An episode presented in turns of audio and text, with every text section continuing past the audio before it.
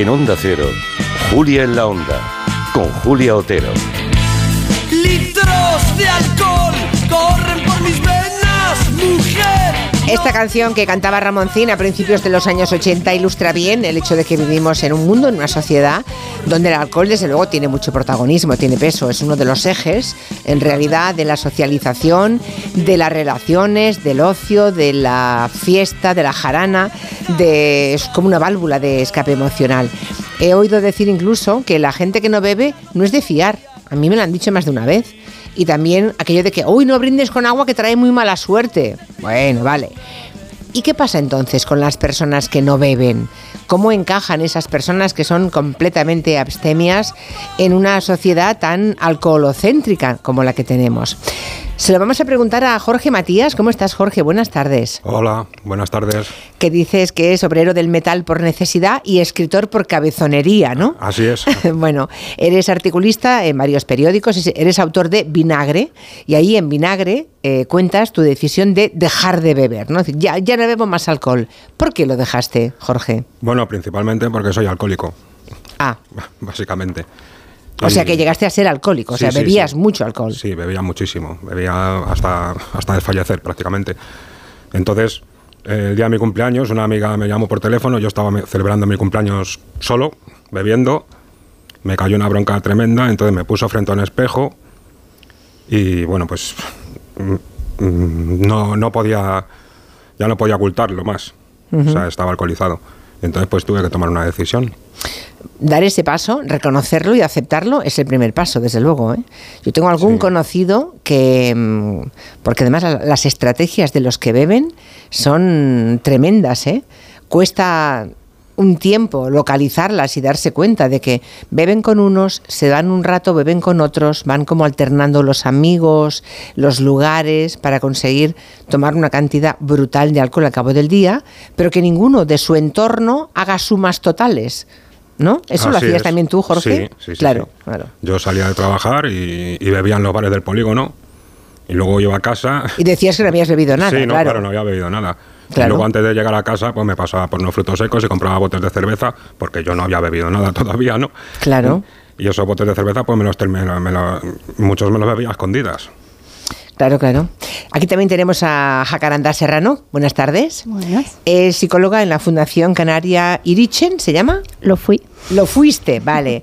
Eh, y desde allí creo que impartías formaciones en prevención, ¿no? De adicciones. Sí. Y eres fundadora de un proyecto sobre activismo abstemio. Sí. Que me gusta mucho. Es no me des la lata. O sea, la gente que deja de beber o que no quiere beber, eh, ¿se la incordia mucho? Se la incordia, de hecho el nombre eh, tiene como un sentido figurativo y literal, ¿no? Porque yo muchas veces, y esto nos pasa a las personas abstemias, decimos que no, ¿no? Y, van a la barra y nos traen latas, ¿no? Y además nos dan la lata porque eh, nos piden explicaciones y nos insisten y nos presionan, entonces va como en esos en esos dos sentidos el nombre del proyecto. Sí. Mm, ¿Y a ti aún te siguen dando la lata, Jorge, cuando sales con los amigos y dices que no vas a, vamos, que no bebes? ¿Aún insiste alguno? Eh, ahora con los amigos que tengo actualmente, pues conocen mi problema y no me suelen dar mucho la, la tabarra, pero bueno, de vez en cuando, pues cuando, cuando quedas con alguien de la, de la vieja guardia, pues siempre hay el chistecito o, o bueno, pues... Que tómate algo, ¿no? Para que no pasa nada, por una copita no pasa nada. Cuando los primeros años de dejar de, después de dejar de beber, pues eso es lo que narraba Jacaranda, que tú pedías, eh, iban a hacer una ronda, tú pedías una Coca-Cola y te traían un tercio de cerveza. ¿Ah, sí? Sí, sí, sí, eso muchas veces. Madre mía, Jacaranda, ¿tú también has vivido esto? Sí, ¿Pues tú también bebías? Y que me humillen y me infantilicen por haberme pedido un colacao, eso vamos. Sí, ¿eh? O que me digan que estoy fuera de juego y así. Bueno, de hecho, me parece que tenemos un documento en TikTok que se hizo viral en el que una chica eh, escuchen bien el mensaje, ¿eh? describía la primera mm, cita con un chico y miren lo que decía. ¿Cuál ha sido la peor cita que has tenido? Pues un día que quedé con un pavo y se pidió un cacaulat y yo una cerveza. Dije, pero tú, chaval, ¿de dónde has salido? Del chiquipar. Digo, ¿qué quieres? Una cerveza. Y era un puto cacaulat, chaval. Next. Nunca más. A mí no me vuelves a ver el pelo. Es que hay gente muy cucu de la cabeza, la verdad. Bueno, ella define así a los que piden un cacaolat. ¿Cómo definiríamos a las personas como esta chica que dicen esas cosas? Jorge o pues yo, pues, eh, Pues que son un poco cansinas. O sea, yo realmente cuando... Yo me, me tiré un bastante tiempo sin salir cuando dejé de beber. Porque, bueno, tenía que... ca- Bueno, un arroz en vinagre, ¿no? Que, que no me quedaba más remedio que, que, que cortar por lo sano. Y cuando decidí volver a salir, recuerdo que lo primero que me tomé fue un colacao en un bar. Claro. Sí. Pero claro, estaba, estaba solo, no había, no había esa presión, ¿no? Es A mí me gusta llamarlos el homo alcoholicus, ¿no? Así con un toque de humor porque es como que no conciben otra especie que, que no consuma el alcohol. De hecho, yo como minoría social que pertenece al colectivo LGT, LGTBIQ+, como boyera, siempre he extrapolado como los conceptos, ¿no? En, vez de el régimen heterosexual digo el régimen del alcohol, en vez de la heteronorma digo el alcohol norma o en vez del heterocentrismo el, el alcoholcentrismo, ¿no? Son como conceptos que me ayudan a visibilizar cómo hay una norma social obligatoria del consumo de alcohol porque además no se concibe como una droga cuando es una droga porque inhibe el sistema nervioso central, ¿no? ¿Y conocéis Eh, personas que nunca han bebido porque no, no porque fueran alcohólicos, sino que nunca llegaron a serlo porque no les gusta el alcohol? Jorge, Yo tengo un sobrino que no ha bebido nunca. nunca. Nunca, y ya tiene, ma- ya tiene casi 30 años. Hmm. Y no, pero no, no sé, pero aparte de él no conozco a nadie. O lo que, sí, lo que sí, sí, lo que sí conocéis es a personas que no, que beben muy poco, ¿no? Solamente, Sí, eso sí. Están en peligro de extinción, ¿eh? ¿sí? Sí. ¿Creéis que ahora la gente bebe más? Mm, Yo, Lo digo porque tengo estadísticas mm, Yo que... también traje alguna. Sí, a ver, ¿qué dice tu estadística? A ver. Mi estadística dice que el papá Estado, es decir, el gobierno, con los impuestos que pone al alcohol, esto está sacado de la agencia tributaria, Mm. en el 2022, que es el dato más reciente que encontré, se llevó 257,5 millones de euros.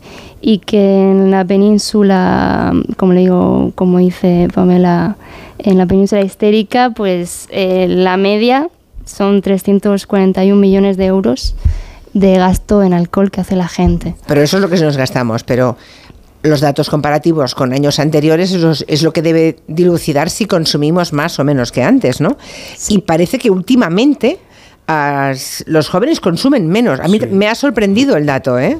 Pero, lo- Sí. pero es lo que tenemos ahora mismo, Jorge. sí, sí consumen menos, sí. No, hombre, a ver, todavía sigue siendo un consumo, pues, un poquito excesivo. Pero, Sí, sí, desde que, pero luego. sí que es verdad que, que- que consumen menos que cuando yo era joven, claro. Supongo que la gente acepta mejor que no beba a alguien que ha sido bebedor y que saben que ha sido alcohólico eh, y que saben que lo ha dejado, ¿no? Eh, y en tu caso, Jacarandá, ¿también te pasa eso o no? ¿O tienes entornos que no saben o...?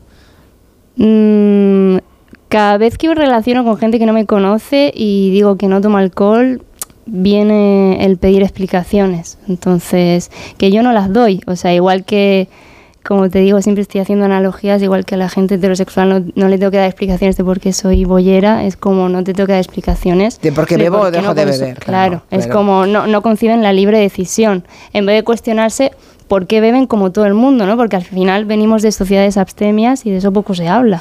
Ah, creo que escribiste un artículo en su momento que tiene un título muy significativo, es el digo más veces no es no a la gente que bebe alcohol que a los machirulos, ¿no? Eso Dices, es, eso es. Tienes que decir más veces que no. Eso lo escribí Bueno, para picar así. Voy a saludar también a Débora Núñez. ¿Cómo estás, Débora? Hola, muy bien, gracias. De momento ha estado aquí calladita, pero es que ella es empresaria y cofundadora de ah, Sensa o Sense. Sensa. Sensa, Sí, ah, me en parecía catalán, que es en sí. catalán, que significa sin. ¿eh? Eh, es la única tienda que hay en España que solo vende bebidas sin alcohol. Oh. Sí. La única en toda España. ¿Y cómo te viene esta idea? Bueno, nosotras conocíamos, las dos somos de los Estados Unidos y conocíamos de este tipo de producto de nuestro tiempo allá y viviendo en Inglaterra y lo buscábamos acá en el mercado y se hacía muy difícil de encontrar. Entonces decidimos eh, tratar de traer esta variedad de productos porque lo que estamos hablando de productos sin alcohol no son zumos ni productos como infantiles, sino como productos adultos que llegan a acercarse a los productos originales con alcohol. O sea, no estamos hablando de cacaolat, como decía ¿eh? Eh, la, de, la TikToker, sino ginebras, cervezas, vinos, vermuts, cavas, que más o menos se aproximan, bien trabajados, que lo parecen, pero con alcohol 00. Exacto. O sea, que dan el pego. Ah. Bueno, ¿y qué, y qué tipo de clientela tenéis? Sinceramente, tenemos todo tipo de clientela. Nosotras teníamos la esperanza de que sería, o la expectativa, digamos, de que sería como una clientela más joven, porque ah, existe muchos estudios diciendo que las personas más jóvenes están bebiendo menos, tienen más interés en este tipo de productos, pero desde que abrimos las puertas en Gracia, la verdad es que todo tipo de personas han entrado a la tienda con todo tipo de motivo por cual beber menos o de que han dejado de consumir alcohol por completo. Es curioso porque Sensa, la, la tienda de, de Débora, está en la Plaza del Sol, que es un poco el epicentro de todos los botellones que se hacen en Barcelona. Y tienes allí la tienda, ¿no? Sí, nosotras uh, tuvimos un poco de con esa ubicación porque uh, no conocíamos la historia de la Plaza del Sol y cuando abrimos las puertas muchos nos recordaron uh, de la historia que tiene esa plaza eh, de ser de mucha mucha tomadera, mucha borrachera y Sí. entonces es un poco irónico, pero a la misma vez yo creo que es una muestra de lo que hemos llegado en el momento que estamos en el 2024 con este tema ahí mismo en la esquina de esa plaza. Está bien, porque es esto, no hay ni una sola tienda como la vuestra en toda España. Bueno, igual alguien más se anima. Eh, dice en Twitter un oyente, tengo 47 años, no me gusta el alcohol, ha sido y es un, pu- un puto peñazo salir y que te insistan siempre en beber alcohol. Ya a mi edad realmente mm, me la tan, tan, tan, lo que piensan los demás. Otro más dice, yo ya he optado cuando me insisten en decir, si tenéis un problema con la bebida y no queréis reconocerlo, es vuestro problema. Así que a mí no me hagáis caer en el alcoholismo. Dice, imagina cuando digo esa frase en una fiesta de empresa o en un cumpleaños. Se produce un silencio incómodo. Bien, escuchemos. Yo no soy abstemio, pero durante el mes de enero he decidido dejar de beber alcohol para limpiar un poco los excesos navideños. Y la verdad es que he llegado a tres conclusiones que me han llamado la atención. La primera es que la presión social para beber es altísima. Durante todo este mes me he sentido como en la obligación de explicar que había decidido no beber durante el mes de enero y que simplemente no, no me pasaba nada, no estaba enfermo, no estaba tomando ningún tipo de medicación. La segunda conclusión es que mi rendimiento, así lo he percibido yo, mi rendimiento laboral y deportivo ha mejorado bastante. Me siento como más fuerte, menos cansado. Y en tercer lugar es que la cerveza sin alcohol, sobre todo la tostada, me parece que está muy conseguida.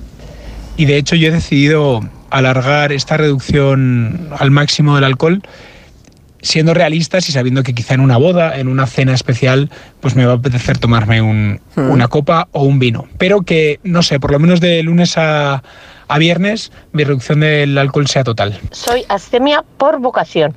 No me siente bien el alcohol, me sale en granos, soy intolerante a los taninos del vino y a todo el alcohol. Y yo con mi grupo de gente saben que yo no bebo y no me provocan nada. Y si salgo con otro grupo, grupo de gente dices, ¿qué quieres? ¿Un refresco, una colacao o un café? Nunca dicen nada. ¿Será que mi gente no le da mucho al caño? Pero vamos, no pasa absolutamente nada.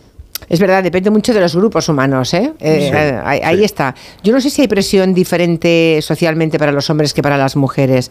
Lo digo porque, ah, eh, por ejemplo, en casos de violencia sexual, eh, em, el tema del alcohol funciona como un atenuante, por ejemplo, para el agresor sexual. ¿No? Lo estamos viendo con Dani Alves estos días, que parece que lo que quiere decir es que iba borracho y el testimonio de su mujer es que iba borracho como para atenuar el presunto delito que cometió Da- Dani Alves, ¿no? En cambio, cuando una mujer va eh, bebida, ¿eh? está alcoholizada, va bebida, se la castiga. Ah, no ir borracha por la vida, luego te pasa lo que te pasa. Es curioso, ¿no?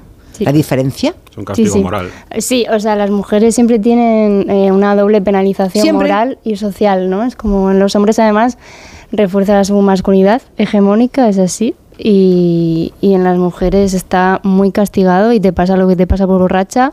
Y además hay como una falsa percepción de que hay menos mujeres borrachas, pero es como, ¿por qué? Porque hay una mirada androcéntrica sobre las adicciones. Es como las mujeres no van a los centros porque tienen miedo a que les quiten la custodia de sus criaturas, porque como se encargan de los cuidados con la feminización de los cuidados, o porque los centros de rehabilitación te exigen estar dos semanas mínimo sin conexión con el exterior y ellas abandonan el tratamiento porque tienen que cuidar. Entonces, y no hay centros que incluyan a las criaturas, solo hay uno en Gran Canaria eh, que lo lleva Irichen. Y, y poco más, o sea, es como que esa mirada androcéntrica sobre las adicciones no hace que, que pensemos que hay menos mujeres adictas, pues que lo No llevan, verdad, lo claro. llevan en silencio por esta penalización y por esta exclusión y androcentrismo que hay, ¿no? ¿Tú también pasaste, Jorge, por algún centro? No, no pasé No. por ningún centro porque las opciones que me ofrecía la sanidad pública pues eran escasas.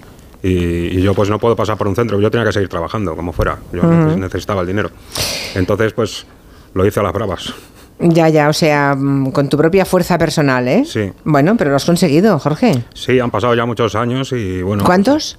Pues más de 15. Bueno, eso está muy bien. Eh, creo que además eh, en ese libro, en Vinagre, dices que el alcohol te vació la vida y, y- y luego dejarlo, pues casi te llena la cuenta corriente. Sí, o sea, si echamos sí. cuentas de lo que nos de lo que nos gastamos en el alcohol, ¿no? Sí, es que, es que eso, eso es curioso porque eso es algo que ocurrió sin yo desearlo, ¿no? Yo solo quería dejar de beber. Entonces, Ya. entonces, cuando- claro, no me di cuenta de, de- de todo el dinero que se me iba en, en beber, eso lo cuento en vinagre, Mm. hasta, hasta que un día fui al banco y, y dije, hostia, ¿esto, esto, esto qué es? Y, y claro, me dejaba muchísimo dinero porque es que yo bebía todos los días y a cualquier hora. Bueno, sal- salvo cuando estaba trabajando, es la única etapa del día que no, no bebía, pero el resto...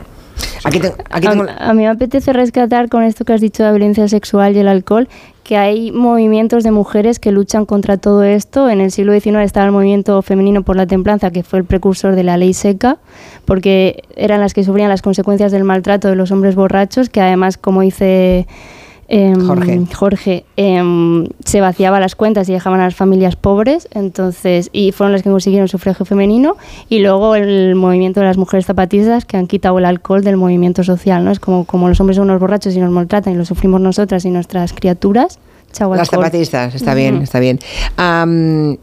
Lo de la cerveza bien conseguida, que decía un oyente, la cerveza sin alcohol, Débora, también se puede aplicar, claro, yo cerveza sin alcohol sí que he tomado, eh, pero ginebra sin alcohol, vino, vermut, cava, todo esto no. ¿Está, está conseguido o, o- Sí, muy conseguido. La verdad es que la innovación que existe en toda Europa para este tipo de producto hoy en día es muy interesante y todos los productos son muy conseguidos. Ah, estaba comentando antes una de cada cinco cervezas vendidas en España es sin alcohol. Es sin alcohol, y ya. eso posiciona a España como el país líder dentro de Europa de la penetración de productos sin alcohol. Entonces, ah, sí, poco a poco estamos logrando tener unos- una variedad de productos muy especiales y muy bien conseguidos. Me quedan 20 segundos. Eh, Jorge, ¿qué le dirías a una persona que te está escuchando que sabe, ella sí sabe, esa persona que es alcohólica y que no ha dado el paso?